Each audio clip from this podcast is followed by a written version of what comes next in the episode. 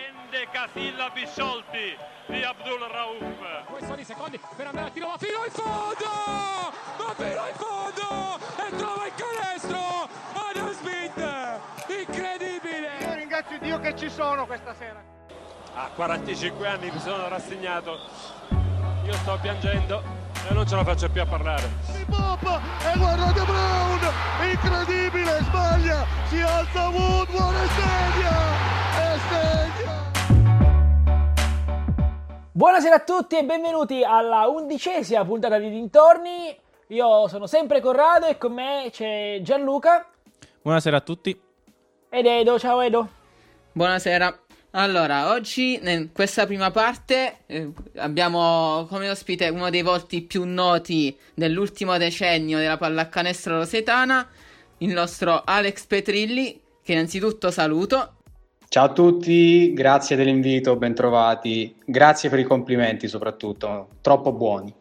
Allora, Alex ha cominciato dalla rifondazione del 2009 a lavorare nell'ufficio stampa, dove è rimasto fino al 2015, estate in cui è passato proprio all'interno della dirigenza come team manager, e da lì si è stabilito in questo ruolo, ricoperto tra Roseto, Ferentino e nell'ultimo biennio ad Imola. Proprio pochi giorni fa, con un bel post su Facebook, ha annunciato di voler lasciare la sua avventura all'interno della pallacanestro. Allora Alex, ci diresti un'istantanea che ti ha lasciato questo decennio di pallacanestro?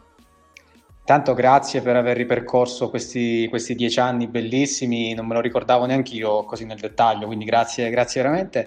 L'istantanea che mi viene in mente, proprio così su due piedi, forse l'abbraccio collettivo a Napoli nel 2018, quando ci siamo salvati vincendo a Napoli nella serie play-out, in cui eravamo veramente scarsissimi, una squadra costruita con 2 spicci, un budget veramente ridicolo per quell'annata, però con grande sacrificio, grande spirito di unione ci siamo salvati. L'abbraccio con i ragazzi, con lo staff, è stato, mi viene in mente questa anche.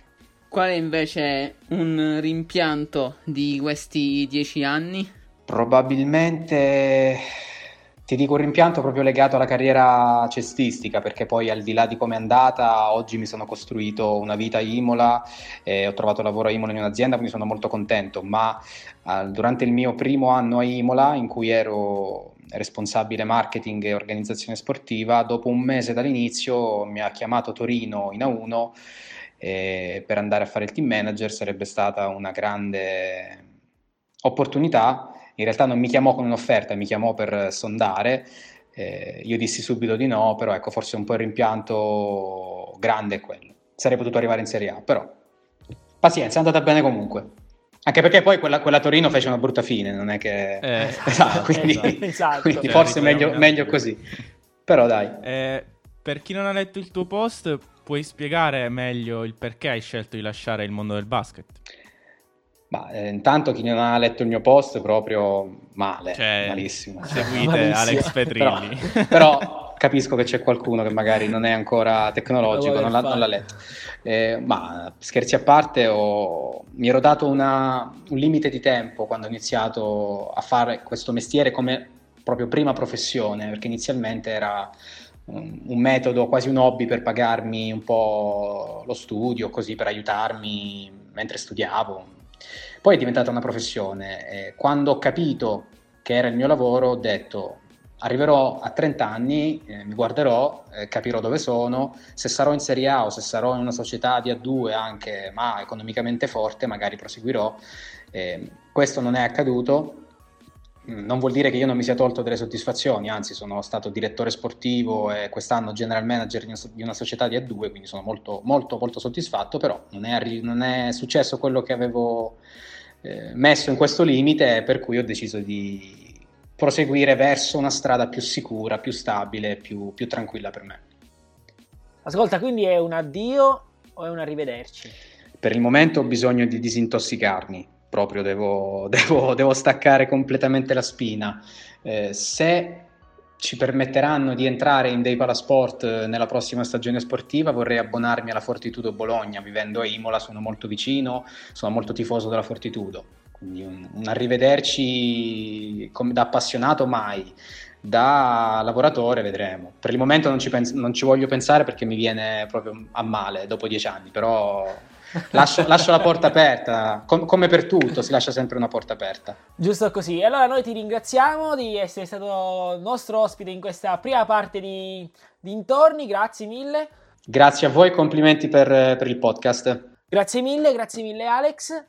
E noi oggi per questioni di tempo rimandiamo l'appuntamento con Leonardo Mariano di Slice of Basket e i suoi spicchi di pallacanestro alla prossima puntata, perché sta per arrivare uno dei giocatori più in vista nel panorama nazionale. Tra poco ai nostri microfoni Giampaolo Ricci.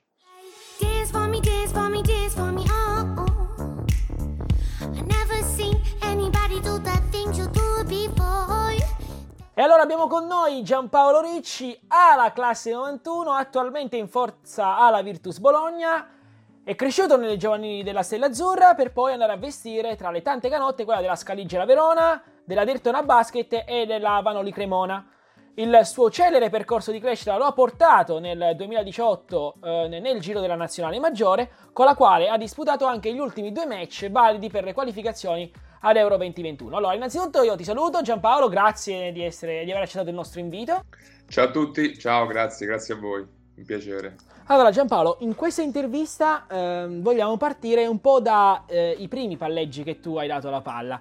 Ecco, noi sappiamo, preparando questa intervista, che tu da giovanissimo giocavi anche a calcio e a raccontarcelo è stata una persona che tu conosci bene, che ha anche una domanda per te. Ciao Giampaolo. Spero che non rimarrai troppo sorpreso dal sentire la mia voce. Volevo ricordarti un episodio della tua infanzia, quando avevi circa 10-11 anni, quell'anno avevi fatto sia la scuola calcio sia la scuola di pallacanestro e andammo alla fine del campionato a Ripateatina a fare un torneo e noi eravamo sugli spalti, torneo in cui vinceste la semifinale, poi in finale vincevate 1-0, cross dal centrocampo, tu vai per colpire di testa, essendo anche il più alto, anche se eri ancora un po' cicciottello, spizzi la palla e la palla con un strano effetto va in porta, anche complice il tuo portiere che non era, brillantissimo. Rimasti basito da questa cosa, anche perché dagli spalti si alzarono fischi, insulti, contumedie che noi stavamo per fare a botte con gli altri genitori. Comunque, poi la cosa si placò, continuasti a giocare 1-1, rigori, tu andasti da Tonino l'allenatore, gli dicesti il primo lo tiro io, e ha tirato un rigore pazzesco al 7, che ha trascinato poi la squadra e gli ha dato la convinzione per vincere il torneo. Da allora poi uscendo mi hai detto per me basta con il calcio, dall'anno prossimo solo pallacanestro. Allora mi chiedo e ti chiedo, sei mai stato così pentito di aver lasciato il calcio? Con questa voglia di rivalsa che hai sempre avuto, con questa caparbietà, con questa grandissima solidità fisica e morale che hai dimostrato anche negli anni della Stella Azzurra, secondo me saresti riuscito anche nel calcio. Hai mai avuto qualche rimpianto da questo punto di vista? Un bacione e un abbraccione, papà. Bellissimo, anche se era un ricordo che ho provato a rimuovere perché veramente fu un autogol veramente irreale, nel senso che comunque l'ho spizzata e l'ho messa sotto al mio 7 e ho anche insultato il mio portiere, che però poi durante i rigori parò un rigore assurdo, bell'aneddoto. La risposta non lo so, alla fine posso dire di non aver avuto rimpianti, perché la scelta è stata maturata, cioè la scelta di lasciare il calcio è stata maturata parecchio, la passione era legata al basket e forse anche i rapporti di spogliatoio, i rapporti di fuori dal campo nel calcio non mi sono mai piaciuti in realtà, è proprio l'atmosfera che era un po'... non era la mia, non mi sentivo nel mio posto, forse anche perché da piccolo ero un po' cicciottello e quindi forse facevo anche un po' fatica, sai, lo spogliatoio tra ragazzini è tosto, poi noi giravamo sempre con i ragazzi più grandi e forse questo diciamo, questa cosa non mi fa avere rimpianti, anche se forse col senno del poi, con un fisico costruito come quello che c'ho adesso, posso dire che magari quello che fa Chiellini potevo farlo anch'io, insomma. Parlando della tua carriera, i tuoi miglioramenti anno dopo anno sono stati evidenti. Sei passato da comprimario in Serie A2 a titolare e protagonista in Serie A con la Virtus. Qual è stato il punto di svolta di questo percorso di crescita?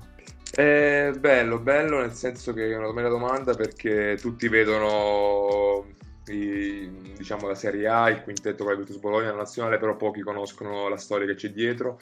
Forse, sicuramente quando, diciamo, la scelta di andare alla Stella Azzurra è stata vitale, perché comunque senza quei 3 anni non sarei qui. Sono stati 3 anni veramente di sofferenza, ma adesso non mi dilungo, però ci ho sbattuto la testa e ci ho pianto parecchio. Poi posso dire, dopo i 4 anni Casapusterlengo, in cui ho cercato di migliorarmi tutti gli anni, ho provato a fare il salto andando a Verona, e quell'anno è stato forse l'anno più difficile della mia vita e forse anche l'anno della svolta, perché dopo quell'anno proprio volevo arrivare e volevo dimostrare a tutti quelli che non credevano in me, che non avevano creduto in me quell'anno, che avevano torto, avevo ragione io. E quindi lasciai Verona super motivato. A Tortona eravamo una squadra di scappati di casa, si può dire, e siamo arrivati secondi. Io feci un super campionato e da lì ho capito che non accontentandomi e lavorando sempre di più potevo provarci. Poi devo dire, l'anno in Serie A è stato un po' fortunato, perché ci hanno ripescato, e un po' anche inaspettato, perché io mi ricordo, per dire, la prima partita del mio esordio in Serie A, giochiamo contro Milano in casa e io gioco 7 minuti e faccio 2 punti, ed ero contentissimo di quei 7 minuti e 2 punti contro Milano. Però poi piano piano ho capito che magari potevo fare qualcosa in più, e quindi proprio il fatto di non accontentarmi e di voler sempre, magari ogni giorno e ogni anno, qualcosa in più mi ha portato qui, ecco. Chiunque un minimo appassionato di basket sa che da quest'anno alla Virtus c'è Miloš Teodosic. Ecco, com'è giocare con un talento del genere, ma soprattutto com'è allenarsi con un campione di questo livello? Che arrivare in una squadra, partire in quintetto, nello stesso quintetto con Miloš Teodosic e con Giorgi in panchina, è un po' un sogno, ecco, quasi non mi sembra vero. Adesso sono incazzato perché non posso giocare, il campionato è stato sospeso, però all'inizio del campionato era tutto un sogno.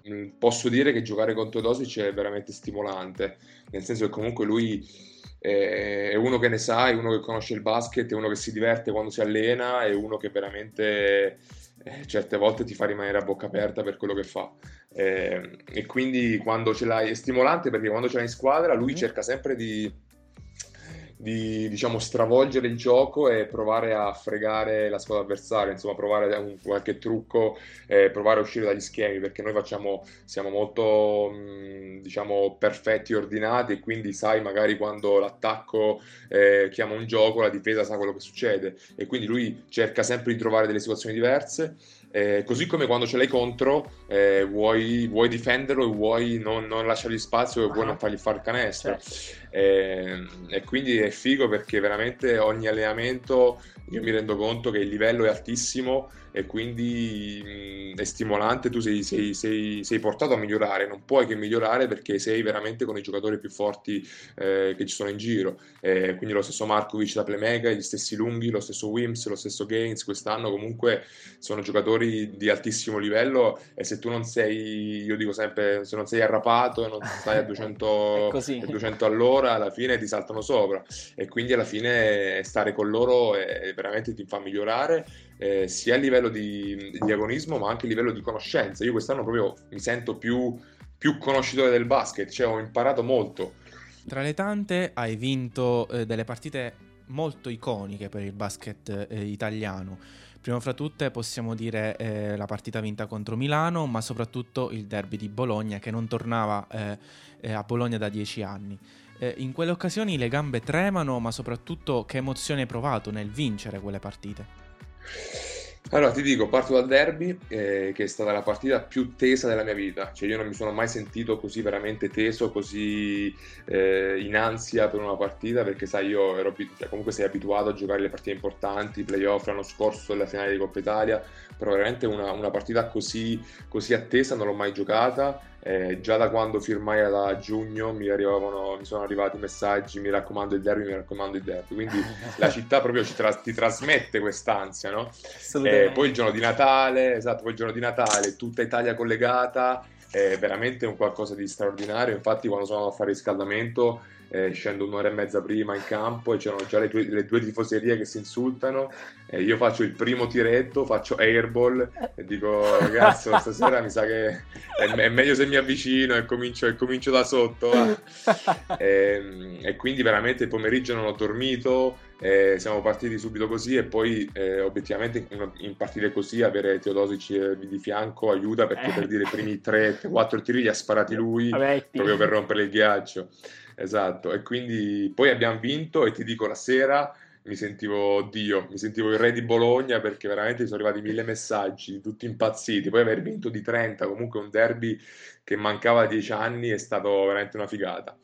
E collegandomi poi con la partita di Milano, per assurdo noi l'abbiamo giocata 3 giorni dopo, questa qui, sì. E per me è veramente, per tutti noi, è stata una partita in ciabatte, perché venivamo da talmente tanta tensione e talmente tanta importanza di quella, che veramente quella l'abbiamo... Esatto, quella lì l'abbiamo giocata come se fosse un amichevole, ed eravamo in gas, poi sai quando vai sopra, sì, sei arrapato, vuoi vincere contro Milano e alla fine se le rigiochiamo 1000 volte le rivinciamo 1000 volte quelle due partite. Ah, come avevo ricordato anche nel cappello iniziale, tu sei un giocatore in orbita azzurra. Ci racconti quanto è stato emozionante ricevere la chiamata in azzurro e poi indossare quella canotta nelle ultime due partite?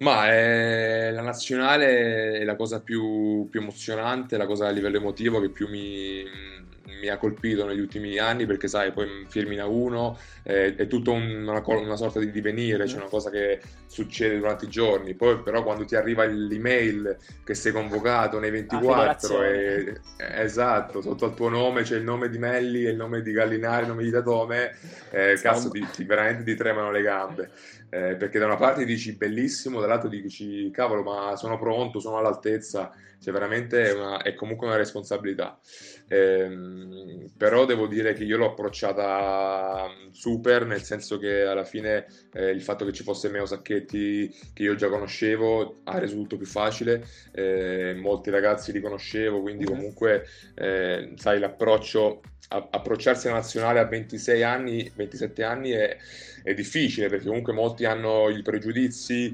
ti chiedono fino adesso dove sei stato, è possibile che adesso sei diventato forte e 2 anni fa eri scarso, capito? Quindi comunque c'è un po' di molta persona storciano il naso, no? Però poi se penso alla partita contro la Lituania, che io prendo la palla dopo 20 secondi e la lancio, faccio canestro, allora vuol dire che mi fai ricredere, mi meritavo di star lì e vivere. E se penso quella partita, o penso alla partita con Varese, che abbiamo giocato a Varese contro l'Ungheria, in cui comunque ho giocato tipo 22-23 minuti, che è stata quella fondamentale per quella qualificazione mondiali, veramente penso che sia stata una delle partite più emozionanti della mia vita, con l'invasione dei campo, con tutti i ragazzini, con gli autografi, veramente veramente bello. La cosa più bella forse è anche adesso aver fatto le ultime due partite da protagonista vero, sì, facendo veramente tanti punti, giocando tanto, avendo la fiducia, anche se comunque in una nazionale un po' nuova, tra virgolette. Esatto, però comunque abbiamo giocato contro Estonia e Russia, che sono due signor squadre che si giocavano tutto per tutto e abbiamo vinto. Quindi comunque è bello. Allora noi come dintorni abbiamo sempre voglia di esplorare un po' i dintorni dei nostri ospiti, e noi abbiamo scoperto che Giampaolo Ricci in realtà è anche allievo dell'Università di Bologna di Matematica, l'Università di Matematica. Ecco, lo fai per migliorare le tue statistiche o in realtà è per qualche progetto in futuro?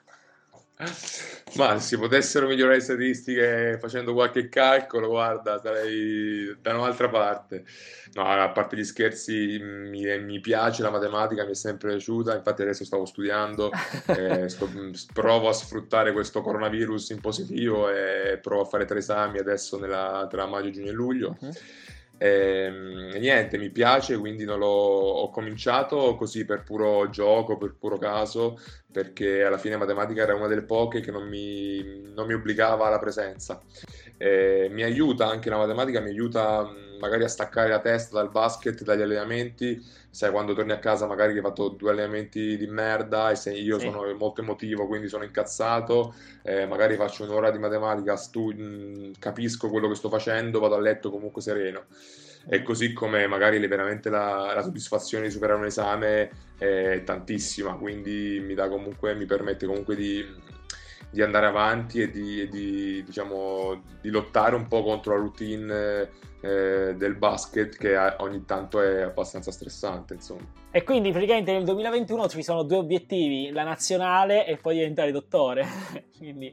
Esatto, diciamo che il 2020 è stato talmente una merda che secondo me il 2021, anche con la Virtus, potremmo darci delle soddisfazioni, potrei fare un super unplan, speriamo. Io sto lavorando adesso per farmi trovare pronto tra una...